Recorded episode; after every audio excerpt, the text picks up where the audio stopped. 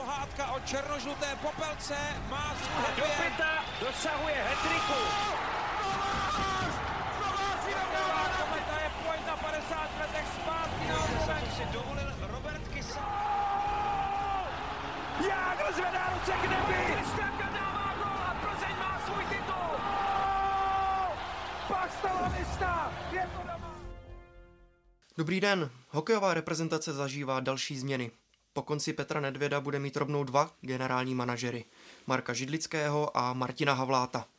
U národního týmu však budou mít menší pravomoce než jejich předchůdce. Co přinesou Havlát se Židlickým reprezentaci a bylo potřeba měnit model odpovědnosti generálního manažera? Posloucháte Hokej bez červené, podcast o českém hokeji se šéf komentátorem ČT Sport Robertem Zárubou. Vítáme vás, pokud nás neposloucháte poprvé, víte, že tohle je podcast, v kterém padne všechno, co se nevešlo a nebo nehodilo do vysílání, do našeho hokejového programu. Takže je to takové uvolněnější povídání, červené světlo sice svítí, ale chováme se tak, jako kdybychom ho tu klasicky televizně neměli. Dnešní podcast, jeho téma připravil a uvádí Petr Musil. Přejeme vám příjemný poslech.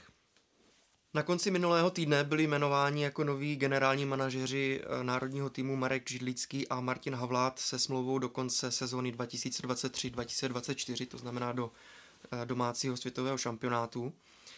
Proč zrovna dva manažeři? Nezvládl by tuto funkci eh, jeden? Určitě zvládl a už to, že jsou dva, je známka výrazné změny, kterou si od toho systému Alois Hadamčík jako hlavní iniciátor té dvojice a této úpravy představuje. Takže mm, to je asi takový základ, z kterého výjdeme. Petr Nedvěd tu funkci zvládal jako on jeden sám, bez asistentů, bez další podpory, ale s tím, že byl v těsném kontaktu s celým tím trenérským štábem, podle mě nejlíp, jak to zatím tady kdo předvedl. A byl to model, který mm, nakonec i dobře fungoval. Byly ale přece jenom nějaké třeba zápory v tom, v tom systému, nebo opravdu Petr Nedvěd vše zvládl na jedničku? Největší zápor byl nezvyk. Náš nezvyk, eh, taková ta představa, tady je jenom jeden muž, eh, který rozhoduje o tom, kdo bude hrát za národní tým a nikdo mu do toho nebude mluvit z hora, tak říkajíc. Jenomže to je právě ta věc, že Petr Nedvěd se nechoval tak úplně jako ten klasický manažírek, eh, který jenom eh, z VIP tribuny sleduje hokejové zápasy, na trénink chodí jen tak jako málo kdy, ale to byl, jakkoliv Petr Nedvěd není jako eh, žádný stachanovec, ale tohle vzal opravdu velmi poctivě a chodil na každý trénink, byl, byl hodně aktivní v zákulisí, byl velmi aktivní v komunikaci eh, s klubovými manažery, a to na všech úrovních, od těch ligových až po NHL. A mm, řídil tu debatu uvnitř trenerského štábu s určitými, řekněme, odchylkami proti tomu klasickému zámořskému systému. Ale myslím si, že ta snaha naroubovat ten systém na ty naše podmínky, že se mu docela dobře povedla. Podle mého názoru člověka, který se kolem toho národního týmu pohyboval celou tu sezónu, to byl zatím nejlepší model, jaký jsme tady měli za posledních deset let třeba. Petr Nedvěd eh, právě eh, po jmenování nových manažerů se vlastně vyjádřil i pro Deník Sport, že by ten formát, který on měl, zachoval nejraději ale samozřejmě už to teda není na něm.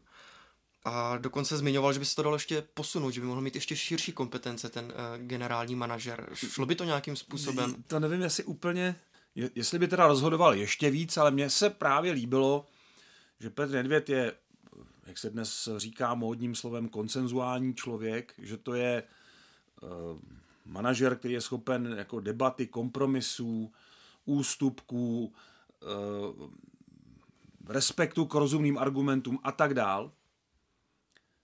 A že ta jeho spolupráce s Kari Jalonenem eh, na mě teda působila velmi, velmi eh, synergicky, velmi jako souladně, že ti, ti dva vystupovali ve schodě a Eh, nechci to úplně jako vynášet do nebes. Samozřejmě, že tam jistě byly i nějaké věci, které by se daly zlepšit, ale posunout ještě víc kompetence manažera, to si nejsem jistý, v čem by to ještě jako šlo. Jestli by manažer teda měl ještě uh, výraznější slovo v té nominaci, protože ona i Kanada to uplatňuje, když teda dělá tu velkou nominaci na olympijské hry, tak uh, o tom jsou i dokumenty a tam, teda televizní dokumenty a tam jsou vidět natočené ty debaty celého toho štábu a tam má ten generální manažer, má několik asistentů, je tam hlavní kouč se svými asistenty a dohromady u jednoho stolu probírají jedno jméno za druhým a to v nějaké podobné, eh, řekl bych, eh, tohle v nějakém eh, podobném aranžmá probíhá i u nás. Ale možná, že Petr Nedvěd by si představoval, že by měl ještě víc jako to slovo poslední. Jako já řekne, tak já si myslím, že z těchto dvojice tenhle pojede, takže možná v tomhle, ale nevím, to, to nechci mluvit za něj. Mhm.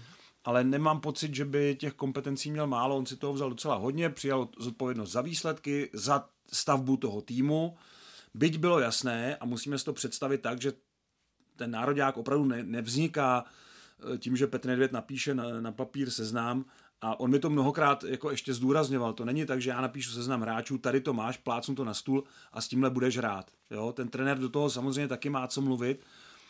A mně se právě na tom líbí to, že se nakonec musí shodnout, že tam projdou z jedné i druhé strany nějaké oponentury, eh, názory, které jsou proti eh, tomu, co třeba hájí jeden nebo druhý z té dvojice, nebo i uvnitř toho trenerského týmu a já si myslím, že takhle je to nejlíp, jak se to dá jako dělat. Takže nevím, v čem by se to jako dalo ještě vylepšit.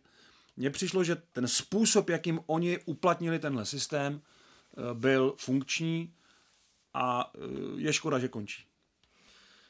Teď to bude ale fungovat možná podobně v tom, že zase si všichni sednou k jednomu stolu, ale to hlavní teda slovo, úplně to konečné, bude mít uh, tentokrát teda trenér Kari Alonen. No já jsem to, to pochopil ještě tak, že Kari Alonen dá svůj seznam a Martin Havlát s Markem Židlickým budou vlastně ti vyjednávači, protože Marek uh, Židlický a Martin Havlát mají kontakty v NHL, ale Juzramčík tam nemá vůbec žád, nebo skoro žádné kontakty a hlavně neumí anglicky, takže se to ani nevyjedná. Uh, a oni budou jakoby realizovat ty jeho, myslím, Kari Jalonina, ty jeho představy o tom, které hráče by chtěl. Takže jsou vlastně jo. dalšími asistenty v určité podobě, nebo respektive Eh, Ti, jsou to takový, se, jsou, zdroje, já, bych, já bych tu funkci nepojmenoval manažer, ale vyjednávač. Jo, to, mně, mně připadá, že to teď právě uh, už nejsou manažeři, ale vyjednávači. Potom, jak to teda popsal Alois Zadamčík, že, že budou tihle dva, uh, tihle dva, Martin Havlát a Marek Židlický, uh, jak to budou, jaké úkoly vlastně dostali, jak to budou plnit tu roli. Tím pádem, když zůstaneme u toho pojmu vyjednávač, tak je Martin Havlát ideální z hlediska třeba toho renom, renomé samozřejmě. No určitě, tak eh, oba dva mají, eh, jak se říká, ten hokejový background za sebou, mají tu kariéru, kterou prokázali svou, své kvality jako, jako hráči, to je nespochybnitelné a to samozřejmě ten kredit toho vyjednavače výrazně zvyšuje. Ale mě tam teda zaujalo to, že Martin Havlát má chodit na schůze IIHF, hmm. to, to nevím úplně, co si pod tím představit. Eh, že to je jeden z jeho úkolů, aby zastupoval... Nebyl to úkol většinou generálního sekretáře? Ne, to je, to Nebo... je podle mě úplně nepochopení jako toho, jak eh, tohle funguje. Navíc Martin Havlá tam nemá vůbec žádné vazby, zkušenosti, kontakty, nic. Tam IHF je úplně jako stranou jeho zájmu, nebo až dosud teda byla. A eh, tohle tomuhle úplně, jestli má chodit jako na takové ty direktoriáty, možná tohle, jo, možná tímhle bude pověřen, Dobře, dejme tomu, tam by to dávalo smysl, ale pak to teda bylo nesprávně pojmenováno, ale dobře. Eh, leč to si myslím, že jako využít potenciál těchto hráčů, když se chtěli zapojit nějak do té práce, tak si myslím, že se dalo líp a jinak. Myslím si, že je posadit do, do kanceláří na, na schůze a na vyjednávání s manažery, možná to druhé, ano, vyjednávat, eh, to si myslím, že bude jejich parketa, ale eh, já je pořád vidím víc na ledě. Mně se prostě hrozně líbilo, jak Marek Židlický pracoval s obránci před a na mistrovství světa juniorů. Totež eh, by teda mohl dělat i v národním týmu. A Martin Havlát eh, tím, co uměl on sám na ledě jako hráč a myslím si, že by to dokázal ještě předvést. A má, myslím si, dobré oko, že by mohl být takový ten analytik na individuální činnosti hráčů. Eh, tady je škoda, že se nevyužilo třeba tohleto jejich bohatství. A že se tady vrhají ta jejich jména do trochu jiných funkcí, nebo hlavně u toho Martina Havláta mi to přijde jako, že to vůbec neodpovídá tomu jeho dosavadnímu směřování, že to je najednou přeskok na úplně jinou kolej. Ale třeba to bude fungovat, já netvrdím, že ne. Jenom teď mi to přijde trošku nelogické, že tady pokud se hledal tedy nějaký člověk na kontakty v NHL, ano, tam je Martin Havlát dobrý kandidát, ale dalo se to řešit i jinak, nebo se dala ta spíš možná ta náplň jeho role popsat e, lépe. Tady si myslím, že to, že to je trošičku jako z mého pohledu pozorovatele to malinko nelogické. A když ještě zmíníme samozřejmě druhého z manažerů eh, Marka Židlického, tak eh, jeho úloha by teda měla být eh, spíše taková, že možná se bude starat o tu evropskou část, nebo bude, řekněme, hmm. scoutovat evropské hráče. Martin Havla spíš zámoří a pak propojení s dvacítkou třeba, Marek Židlický? Uh, asi no, ale tohle bych řekl, že si opravdu Kari Jalonen je schopen objezdit sám, i do, do značné míry to i plánuje, protože to je coach eh, národního týmu, který nebude sedět někde v Turku eh, ve svém domě a odtamtud nebude sledovat po satelitu hokejové soutěže. On je chce vidět na vlastní oči, on chce s těmi hráči mluvit. Pochopil jsem, že eh, pro něj je to angažma spojené i s tím, že bude prostě bydlet v Česku a bude v Česku v kontaktu s prostředím, s hráči, s trenéry, s manažery tedy pro mě eh, perfektní naplnění toho, co by ta funkce měla obnášet. To zadání on, on si vzal eh, a, a posunul ještě někam dál oproti svým předchůdcům. Tak eh, mm, dobře, tak Marek Židlický a Martin Havlát budou ještě další spojky. To zase nemusí být na škodu, ale jestli chce s vás šetřit, tak na těchto cestách teda bude spíš hodně utrácet je pravda, že to je opravdu v tomhle výjimečný, výjimečný model, protože díval jsem se ale jen tak zběžně, jak to vlastně funguje u jiných předních evropských reprezentací. Asi klasický model jednoho generálního manažera, třeba no, Finsku Jere Lehtinen, Oni to mají všichni, mají, mají to tak, ale oni to mají všichni dost jednodušší v tom, že mají ty hráče hodně teď soustředěné doma. Finové vlastně dávají dohromady jak dvacítku, tak eh, svůj národák dávají dohromady dost eh, z vlastních zdrojů z finské ligy a teď, jak vlastně to vysáli z KHL zpátky, tak eh, to bude ještě jednodušší. Tak dost práce si zastane vlastně sám Joka Jalonen. A jediný, určitě, a jediný problém je, je, je NHL, nebo problém, příjemný problém, eh, ty hráče tam vidět, mluvit s nimi, být s nimi v kontaktu. A to si myslím, že obstarají ti lidé kolem Jereho Lechtinena, manažera finského týmu. Eh, Švedové to mají eh, trošku ještě jako posunuté, tam je ten svazový kapitán, jak se oficiálně jmenuje ta funkce, eh, ta je hodně silná, řekl bych, že to je takový nejsilnější post jako trenérsko-manažerský. Oni tam zkoušeli kdysi ten, tuším s Oskarem Valínem, zkoušeli ten ne, on se měl jinak, ale byl to Valín, byl to táta toho Valína, eh, eh, zkoušeli ten manažerský, ryze manažerský model, kdy manažer na každý turnaj Evropského kvétu vybíral jinou dvojici trenérů, vybíral hráče, to znamená vybral trenéry, dal jim soupisku a tady trénujte. Jo. Úplně totál kanadský, americký styl. Vůbec to nefungovalo. Odešli od, utekli od toho a vrátili se zpátky k tomu svazovému kapitánovi, jak oni říkají, tomu hlavnímu kouči. A e, srovnatelná je možná ještě s námi e, situace Švýcarů, dejme tomu, ale i tam se hodně sází na vlastní soutěž. My to máme opravdu složitější v tom, že ten národák skládáme, i teď bez KHL ho skládáme z mnoha míst po Evropě a po světě, aby byl e, úspěšný, aby byl co nejsilnější takže eh, bez těch cest nebo bez té komunikace se to prostě neobejde. Je to, je to určitě složitější v našich podmínkách.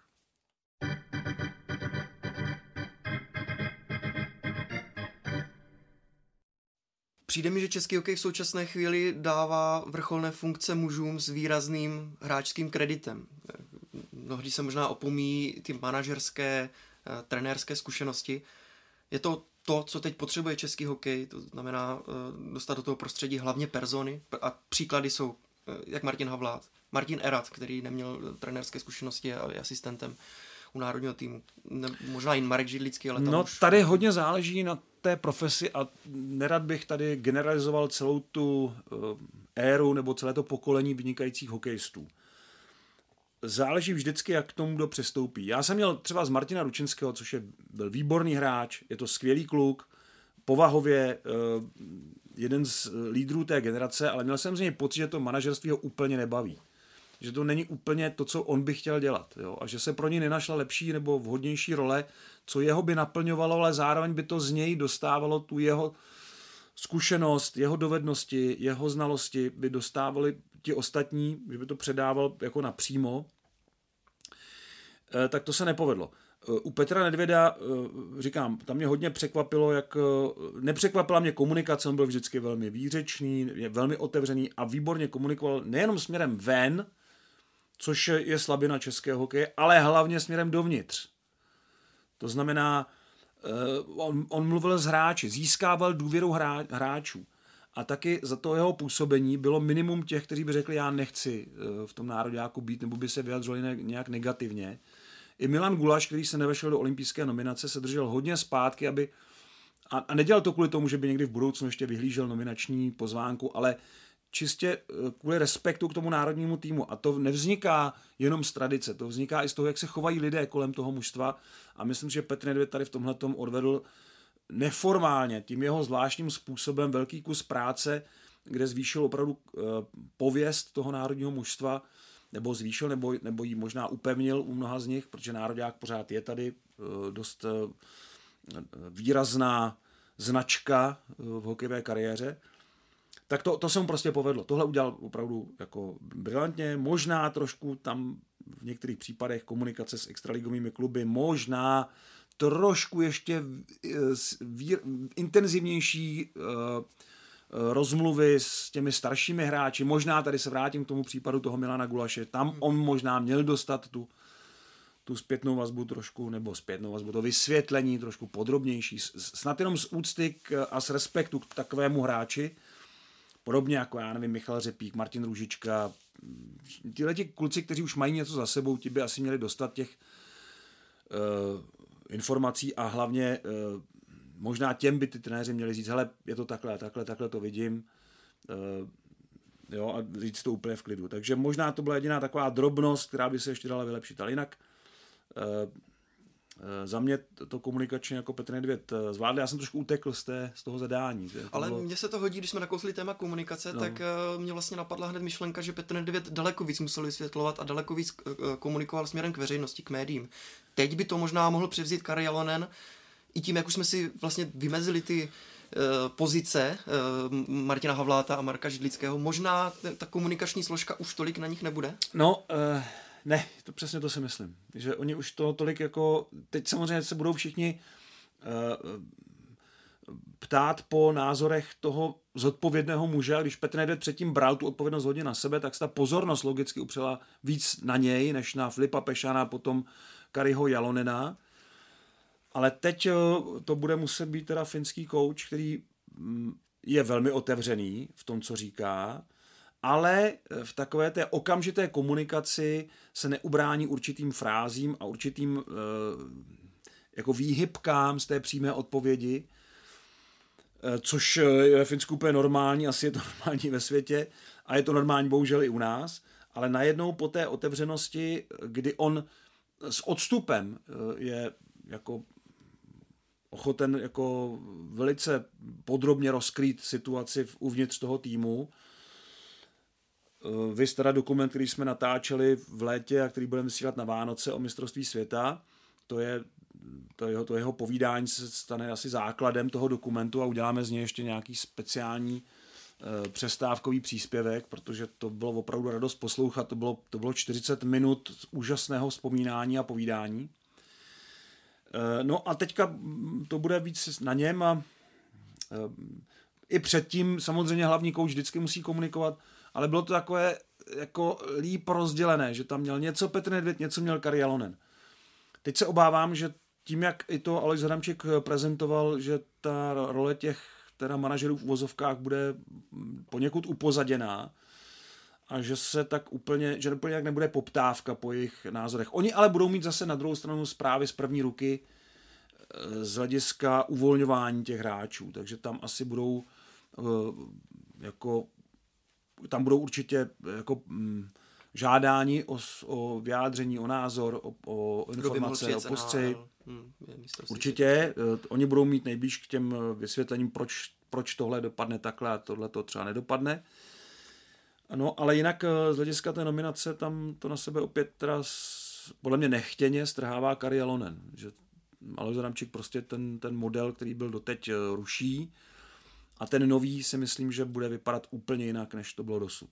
Předpokládám, že hlavní důvod je, je ten, že on zažil jí přesně tenhle model nebo podobný model u reprezentace a tímto způsobem chce pokračovat. On sám to vysvětloval tak, že eh, eh, jako kouč neměl rád, když mu do toho někdo mluvil a to souhlasí. On ten uh, mikromanagement toho nároďáku opravdu si hlídal a, a, a chtěl vidět a řešit uh, každou maličkost i takovou, která podle mě nepřísluší trenérovi národního týmu, ale každý je prostě nějaký, on měl tenhle přístup. A je v tom takový kus trochu staromilectví, protože mě, eh, když ten model se u nás jako začal, když se uplatňoval, tak se mi nezdálo, že se úplně jako využívá jeho jako potenciál, protože úplně chápeme přesně, proč to je, že tam je jenom jako jméno u toho národního týmu, eh, jméno, které jako zazní, ale pro ten chod toho nároďáku to nemusí mít jako žádný jako významný posun. Ale teď, to ne, teď si to nemyslím, věřím, že Martin a, Marek Židlický, který už to ukázal u té dvacítky a věřím tomu, že to zase jako bude prospěch pro ten, pro ten tým. Jenom jsem si myslel, a já je pořád vidím v trošku jiných rolích, to je, to je celé, no, takže uh, no uvidíme, no, tak tenhle ten zvláštní takový polomanažerský systém bude, uh, bude fungovat. Ale Alex Adamčík tady prokázal takový velký kus staromilectví, no, to, jako je, to je očividné. Ta otázka vlastně, kterou jsme měli předtím, jak, jak jste říkal, možná, že jste s tou utekl, to bylo o těch personách, Havlát, Erat, jakože jestli je potřebujeme. Uh, potřebujeme, určitě. Martin Erat vnesl zase něco jiného do té kabiny národního týmu. A tady vůbec nevadí, že on trošku hůř, nebo nerad, nerad spíš komunikuje směrem ven, ale důležité je, jak to, eh, eh, jak to působí dovnitř. Eh, jo, on když si vezme ty přesilovkové pětky, on když s nima pracuje a je to taková tichá, dobrá spojka mezi tím hlavním trenérem a hráči. Mm, jo, přesně tohle potřebujeme, aby každý ten hráč našel něco, co ho bude naplňovat, co ho bude bavit u toho nároďáku a tím byl prospěšný. A tím se využil vlastně to, co ten hráč dokázal jako hráč, aby se pokusil nějak předat to, co ještě může jako pomoct, aby se pokusil předat dál a e, to je důvod, proč já tam rád vidím ta stará jména. Ale tady jiný pohled ještě na tu tež otázku, že v mnoha případech e, jako je tady viditelná snaha, dělá to Tomáš Král, dělá to Aleš Zadamčík, je tu viditelná snaha ty hráče trošku narvat do obleku a do těch manažerských postů, a nemyslím si, že to je vždycky úplně ku prospěchu věci, protože ano, hráč, trenér, to není tak, je, je to velký přeskok, ale není to taková dálka jako hráč a manažer. Já si myslím, že my, my jsme tady nejen přestali vychovávat uh, výborné hráče, ale trochu se tady rezignovalo i na takovéto školení manažerské, nebo takové, takovou tu výchovu funkcionářskou, buď je to opravdu eh, formou nějaké samouky nebo sebekázně, sebevýchovy těch lidí, kteří se chtějí do těchto postů dostat, anebo je to metoda pokus omyl. Ale eh, i v tomhle trošku za tím světem zaostáváme, se mi zdá, že eh, těch, vemte si, kolik trenérů u nás se prosadilo v zahraničí z té poslední generace. Filip Pešán je ve Švýcarsku, tečka. Jo? Pak jsou tam různí dovednostní trenéři. Těch je hafo, těch máme opravdu hodně, ale proč nemáme žádného trenéra, který má nějakou zodpovědnost, který je vidět, který řídí nějaký klub, na jehož myšlenky, na jehož strategii, na jehož dovednosti vsadí nějaký manažer a řekne, tohle chlapa já chci, aby mi tady postavil hokejový tým. Jedně Filip Pešan vlastně z poslední doby dostal tuhle tu šanci a jinak někdo Václava Radě po třech titulech nedostal odpovídající nabídku. Jo? Uh, a je to výborný trenér ta, a není tam problém s jazykovou jako nějakou Tam překážkou. Se čekal, tam se čekal posun. Hm. Jo, a, a nedostal tu nabídku. A není to kvůli tomu, že byl špatný. Je to výborný trenér, podle mě jako ještě tady ukáže jako svoje schopnosti, dovednosti, doufám, ale, ale je to, jeho prostě zastínila ta, ta vlna nedůvěry k českému hokeji, kterou, kterou momentálně bohužel eh, svět k nám má. No a to též platí o funkcionářích. Momentálně si Václav Varadě tedy dává pauzu, eh, jezdí asi po stážích a na- nabírá nějaké zkušenosti, ale možná i to je eh, potom trenér, který u národního týmu má nějakou budoucnost. No určitě. Bez pochyby. To musel by udělat eh, hodně omylů a hodně přešlapů, aby vymazal to dobré, co dokázal. A určitě je to příští kandidát. Jeden z příštích kandidátů.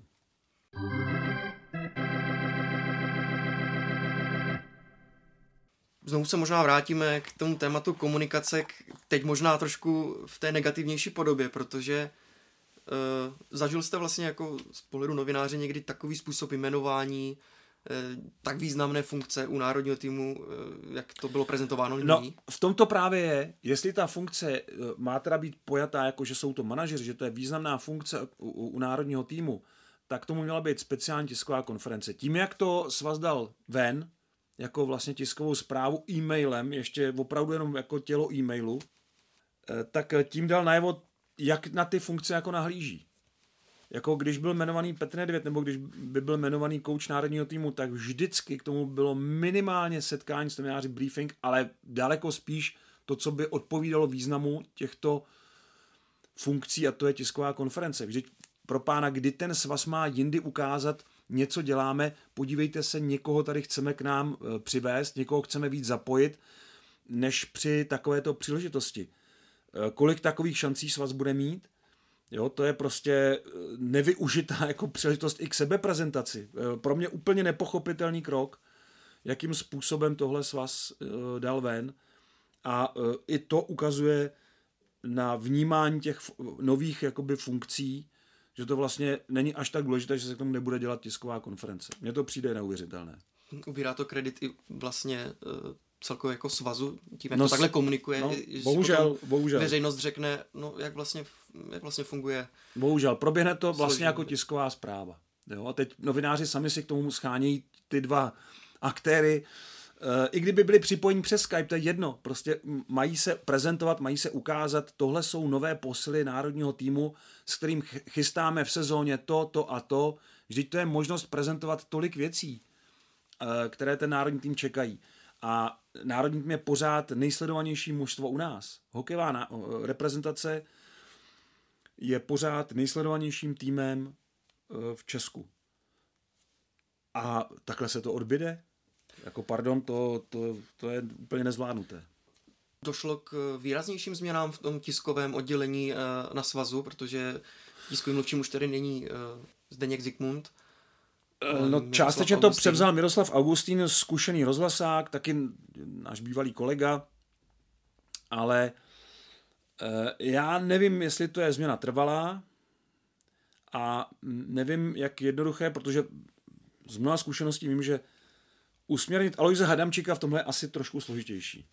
Eh, Jo, už eh, jenom si vzpomeneme na způsob, jakým on odstupoval z funkce kouče národního týmu, že to oznámil v regionálním rádiu, tak on asi tyhle věci tak úplně jako nevnímá. To, ten, tu, tu nutnost prostě komunikovat směrem ven a nutnost komunikovat na určité úrovni. Eh, V tomhle bude, bude muset hodně zapracovat, protože tohle nebyl úplně dobrý krok. A asi to s ním není snadné, protože on je dost autoritativní v tomhle, takže ať tam bude jako mluvčí kdokoliv, tak vždycky narazí na to, že on řekne, já to takhle nechci. A eh, v- ten moment eh, jakékoliv mediální rady jsou asi marné. Jo? To je, já nevím, čemu bych to přirovnal. No. Já si právě pamatuju Alojse Adamčíka ještě ze své práce eh, pro noviny, kdy trénoval Kometu a vlastně mě to ani moc nepřekvapuje, protože uh, Alojz Adamčík je sdílný, tedy k médiím, ale opravdu v ten moment, takový impulzivní, řekněme, směrem k médiím a zrovna v ten moment je mu jedno, s jakým médiem mluví, v jaký čas mluví, ale prostě to řekne napřímo tak, jak to je. A, A, v tomto, možná tohle by si teď mohl tohle nechat je, pro sebe. A tohle je pozici. syndrom českého hokeje. spousta lidí, která má zajímavé názory, dokonce je umí i zajímavě říct a e, mluví velmi otevřeně, což do této kategorie já počítám i Aloisa Hradamčíka. To není žádný uzavřený introvert. To je člověk, který mluví zajímavě, e, může mluvit i poutavě. E, nechme teď stranou všechny ty věci jako kolem toho způsobu vyjadřování, ale tihle lidé zároveň trpí takovým zvláštním postižením, že tohle, tohle nebudeme, o tomhle nebudeme mluvit. To, to, tohle to no comment, tohle prostě nebudeme. To. A to zdaleka není sám. To je, já jsem teď mluvil s jedním manažerem extraligovým, nebudu ho jmenovat. Chtěl jsem řešit věc, která by tomu klubu paradoxně pomohla uh, jako mediálně, ale protože to byla citlivá věc, tak on řekl, nezlobte se, my se k tomu už nebudeme vyjadřovat. No to je to nejhorší, co může říct. Já nevím, kdo těmhle lidem mediálně radí, ale to jsou prostě... Hmm. A pak se diví, že ten hokej je špatně prezentovaný, že, že nechávají prostor pro nejrůznější spekulace, eh, a protože oni ten prostor mediálně nezaplní. Oni ho vlastně nechají otevřený tím, že řeknou, o tomhle radši nebudeme mluvit. No to je úplně špatně ať je to sebecitlivější věc, aby, ať je to věc, která je třeba i negativní, všechno se dá získat na svou stranu, pokud ten klub anebo ten člověk je komunikativní a otevřeně mluví. A bohužel je to, je, je to mm, syndrom i lidí, kterých si eh, jako vážím, kteří by měli mluvit daleko častěji ku prospěchu českého hokeje, ku prospěchu třeba i toho klubu, ale nedělají to, protože si na to buď nevěří, nebo se v tom prostě necítí. Jo, je to Tohle je eh, bohužel eh, znak mnoha lidí kolem eh, rozhodujících funkcí a orgánů v českém klubovém i reprezentačním hokeji. A naštěstí třeba úplný protipole ten Petr Nedvěd, který kdykoliv, kdykoliv to bylo možné, tak se k čemukoliv vyjádřil. A když něco nechtěl říct, tak řekl, tohle to jako buď off record, anebo tohle to nebudu vůbec jako říkat, tohle to je předčasný, nebo tohle to z těch a těch důvodů nechci jako přesně říct. A to je ferová komunikace a je to v komunikace, která pomáhá českému hokeji. Přijde mi, že manažeři mají občas pocit, že chrání ten svůj klub tím, přesně, že právě... Přesně, to je úplný nesmysl. Ale naopak vlastně ve světle veřejnosti ho vlastně poškozují. Poškozují. poškozují. Ne, jednoznačně.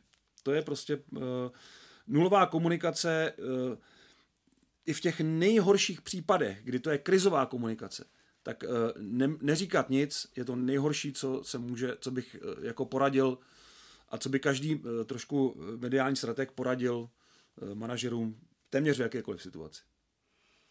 Když se vrátíme k té otevřenosti Aloise Hadamčika, tak vlastně i první zmínku o auditu, který provedl na svazu, tak poskytl deníku Sport před ještě nějakou tiskovou konferencí oficiální. Takže asi i z tohohle pohledu ta, ta prezentace měla proběhnout trochu lépe a možná uceleně na nějaké oficiální tiskové konferenci?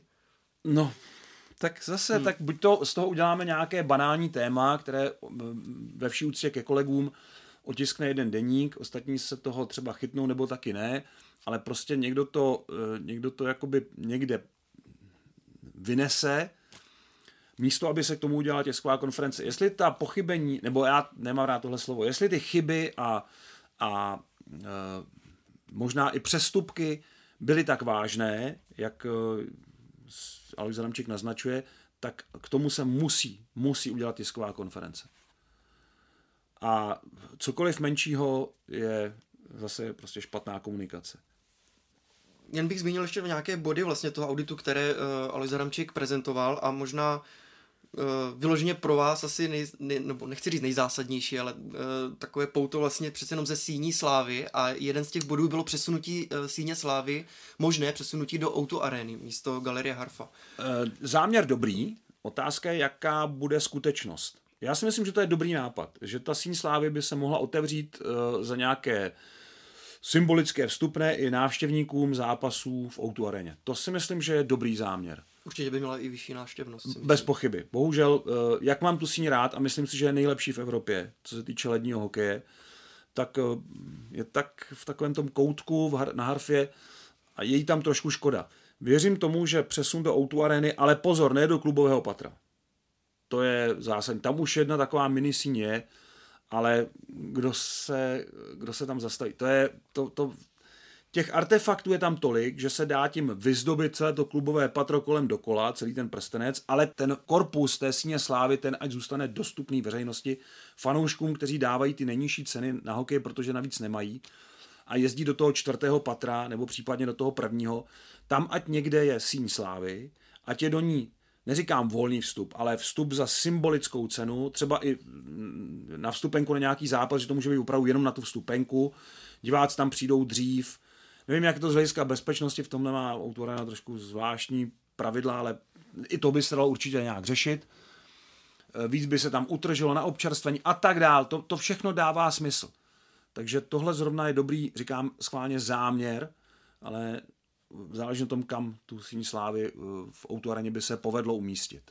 Byť eh, já teda nevím, jestli půjde vypovědět ta nájemní smlouva eh, těch prostor na hrafě, to si nejsem jist. Svaz to chce, chce teď řešit, samozřejmě uvidíme, jaký bude, jaký bude hmm. výsledek, ale hlavně to počínání Aloisa Hramčíka je samozřejmě zaměřené na, na ušetření.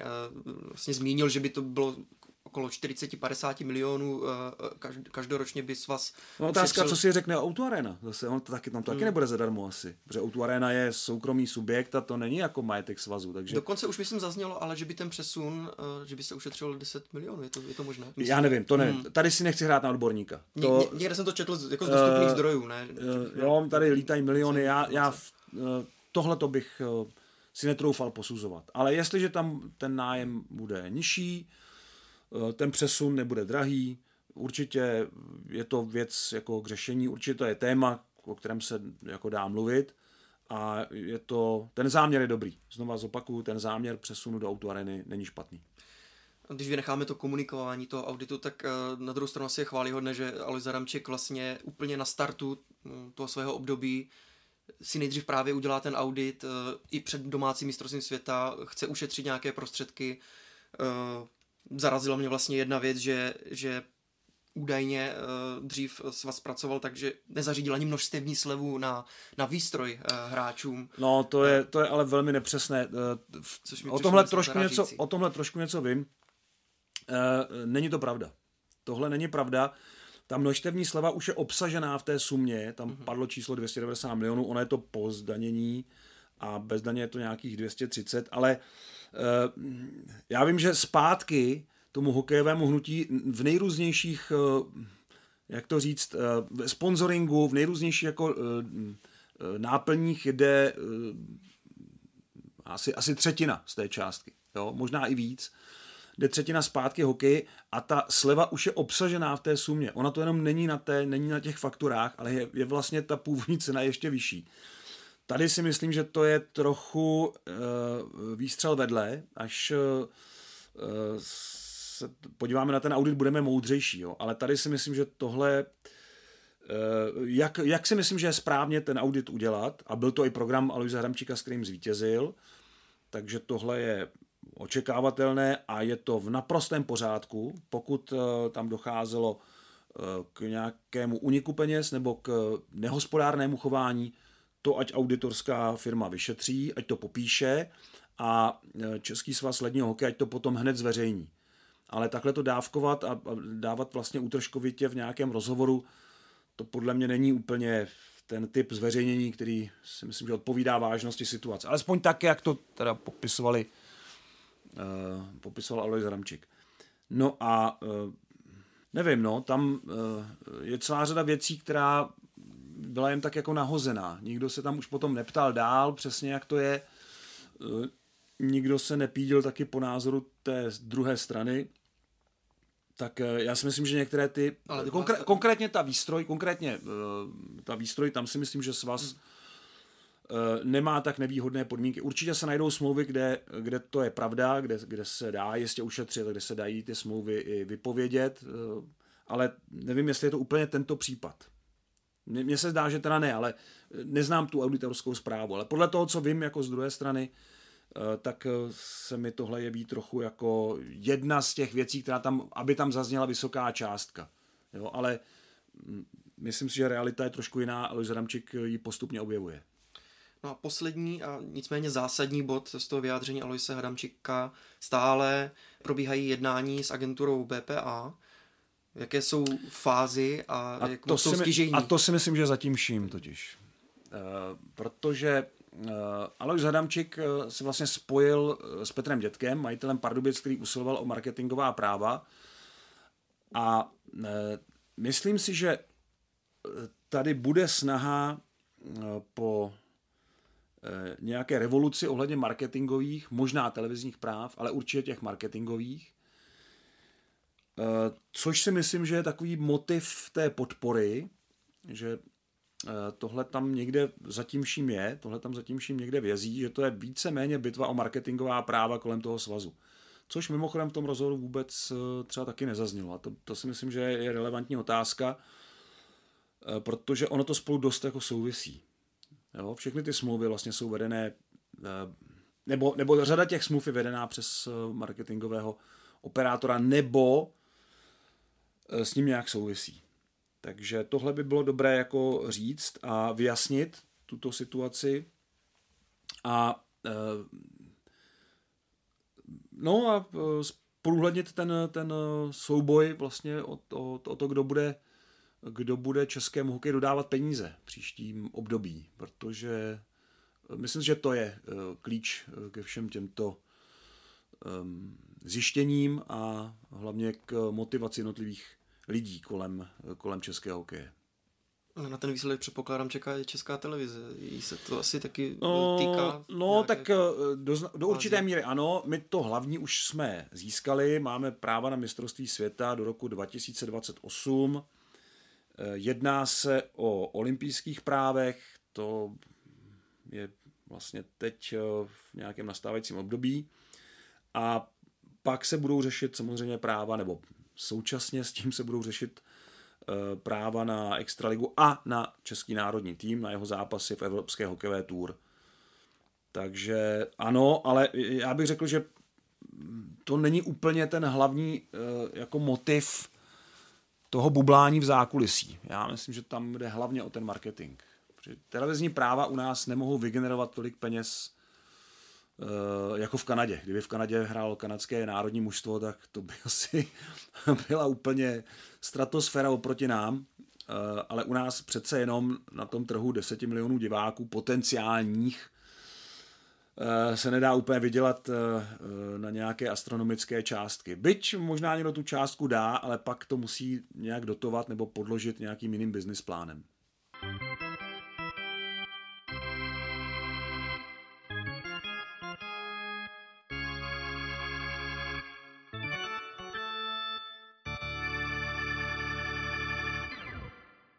V další části našeho podcastu dostávají prostor jako obvykle dotazy posluchačů.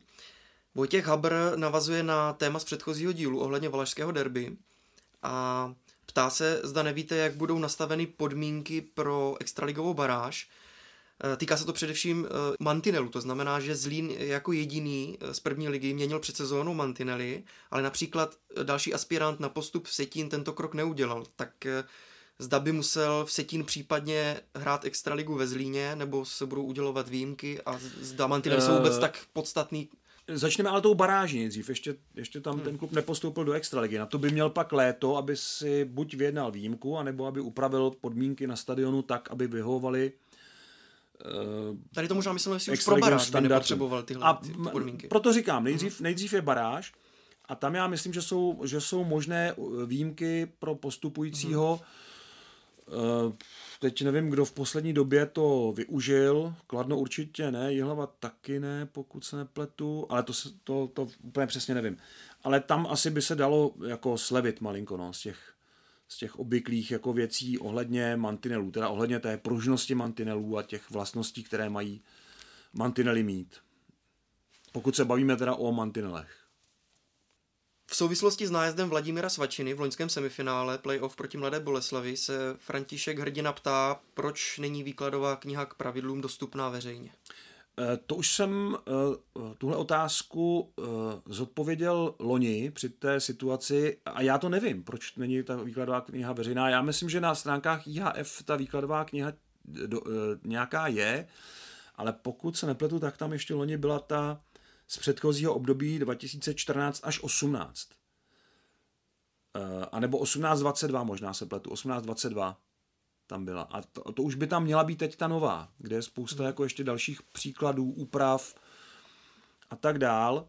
Eh, ten případ Vladimíra Svačiny, já to jenom velmi stručně připomenu, je trošku složitý v tom, že eh, tady to přesné znění toho pravidla není úplně šťastně přeloženo a formulováno u nás, že tam eh, výklad toho pravidla nebo, nebo smysl toho pravidla není v tom, aby ten hráč nesměl udělat nesměl udělat to, že ten puk míchá směrem jakoby dozadu nebo do stran, ale aby nejezdil s tím pukem zpátky. Aby, jo, že v Evropě taky to máme jinak než v NHL, že v Evropě hráč nesmí udělat tu otočku,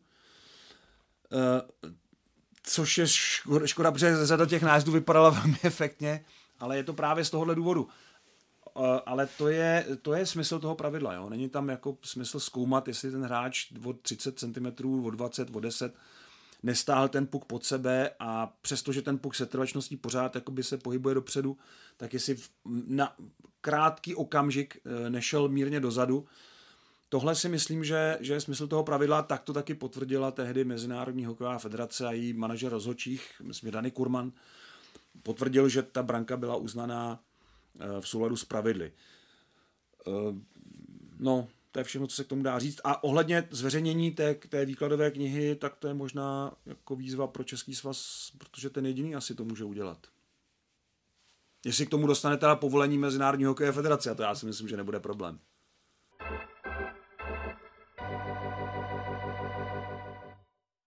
Na startu Extraligy jsme mohli sledovat několik zápasů, které došly do prodloužení či nájezdů. A tak v závěrečné rubrice jmenujeme top 5 vyhlášených nájezdníků v Extralize. No zajímavé je, že jsme některé viděli právě v tom e, zápase Olomouc Vítkovice e, v akci a hned číslo 5 Rostislav Maroš byl jeden z nich, 12 ze 3, ale e, jo, právě v nájezdech si myslím, že je Rostislav Maroš nejplatnější. On v té mezihře má úžasné věci, ale přece jenom sem tam taky výkyvy. Ovšem v nájezdech to je teda jeho parádní disciplína. U čísla čtyři jsem váhal, jestli mám dát Lukáše Pecha nebo Martina Hanzla a nakonec jsem teda zvolil Lukáš Pech, mi to promine mládí, Martin Hanzl, eh, který rozhodl několik nájezdů. Mají to v rodině. Robin Hanzl, druhý výborný hmm. nájezdník, takže možná i s, tímhle, s touhletou protekcí e, pro mě číslo čtyři v naší pětce. Číslo tři je Oscar Flynn, Eh, čtyři vítězné nájezdy v extralize za neúplně dlouhé působení a spousta dalších proměněných, které ale nebyly těmi rozdílovými, tak eh, eh, za mě jeden z těch zapomenutých, ale výborných hráčů se šikovnýma rukama. No a teď je tu velký souboj. A tady teda jsem to dvakrát přehodil tam a zpátky. Nakonec číslo dvě Lukáš nahodil. Uh, on má neuvěřitelně pestrý rejstřík zakončení. Myslím si, že právě s tím vítězem jsou nejšikovnější v tom, co dokážou na kterého brankáře a v jaké situaci zvolit. Někdy mi to připomíná až šachovou psychologii od nich. Oni by asi protestovali, že to berou víc jako intuitivně. Zvlášť Lukáš nahodil, to by mě zajímalo, co by k tomu jako přesně řekl. Ale on kdysi v utkání, tuším Třebíč most, ukázal i Vejvodovku, ukázal to prohození té uh-huh, hokejky uh-huh. mezi bruslemi a zakončil do horního růžku a brankář mu zatleskal, ten soupeřův brankář, když tím prohrál zápas, tak mu tleskal prostě lapačkou o hokejku. A Lukáš nahodil i teď prostě 13 ze 4 ukázal, že teda má neuvěřitelně eh, jako přesné ruce, rychlé a eh, že výborně vnímá i ten pohyb brankáře. To je taky důležitý. Jako to není jenom tak, že on si něco vybere na začátku, na puntíku, než veme puk a, a jede s tím až k bráně, ale No a on by to určitě jako vysvětlil ještě, ještě daleko, daleko lépe a barvitěji. E, ano a číslo jedna tím pádem je Milan Gulaš. Osm vítězných nájezdů jsem mu napočítal ve svých záznamech. E, asi žádný hráč tady neurval tolik extra bodů sám e, jako Milan Gulaš a ten má teda ty ruce, to je neuvěřitelné. A ještě k tomu má ten skvělý pohyb jako na těch bruslích. To má ještě právě možná to rozhodlovo proti Lukáši Nahodilovi, taky výborný bruslář, ale Milan Gulaš dokáže do poslední chvíle ty brusle udržet tak, že ten brankář absolutně nemá náznak toho, co ten hráč provede. A Milan Gulaš pak těma rukama, co je schopen tam jako umíchat a vlastně najít přesně tu mezírku a poslat do konce ten kotouč po ledě do té brány, přesně do toho otvůrku, to je jako opravdu pořád obdivuhodné. Takže když má prostě fazonu, tak není lepšího hráče u nás na nájezdy, podle mého soudu. Tak to je z dalšího dílu podcastu Hokej bez červené všechno. Připomínám, že všechny díly, včetně Hokej Focus podcastu, najdete na webu čtsport.cz, ve všech podcastových aplikacích nebo na YouTube a my se budeme těšit zase příště. A na příště vybereme zase nějaké extraligové téma, třeba pokud nás teda nepřebije e, nějaký nový silný impuls e, z Českého svazu ledního hokeje. A vy zase uslyšíte všechno to, co se nám do vysílání nehodilo nebo nevešlo. Přejeme vám hezký den. Mějte se fajn.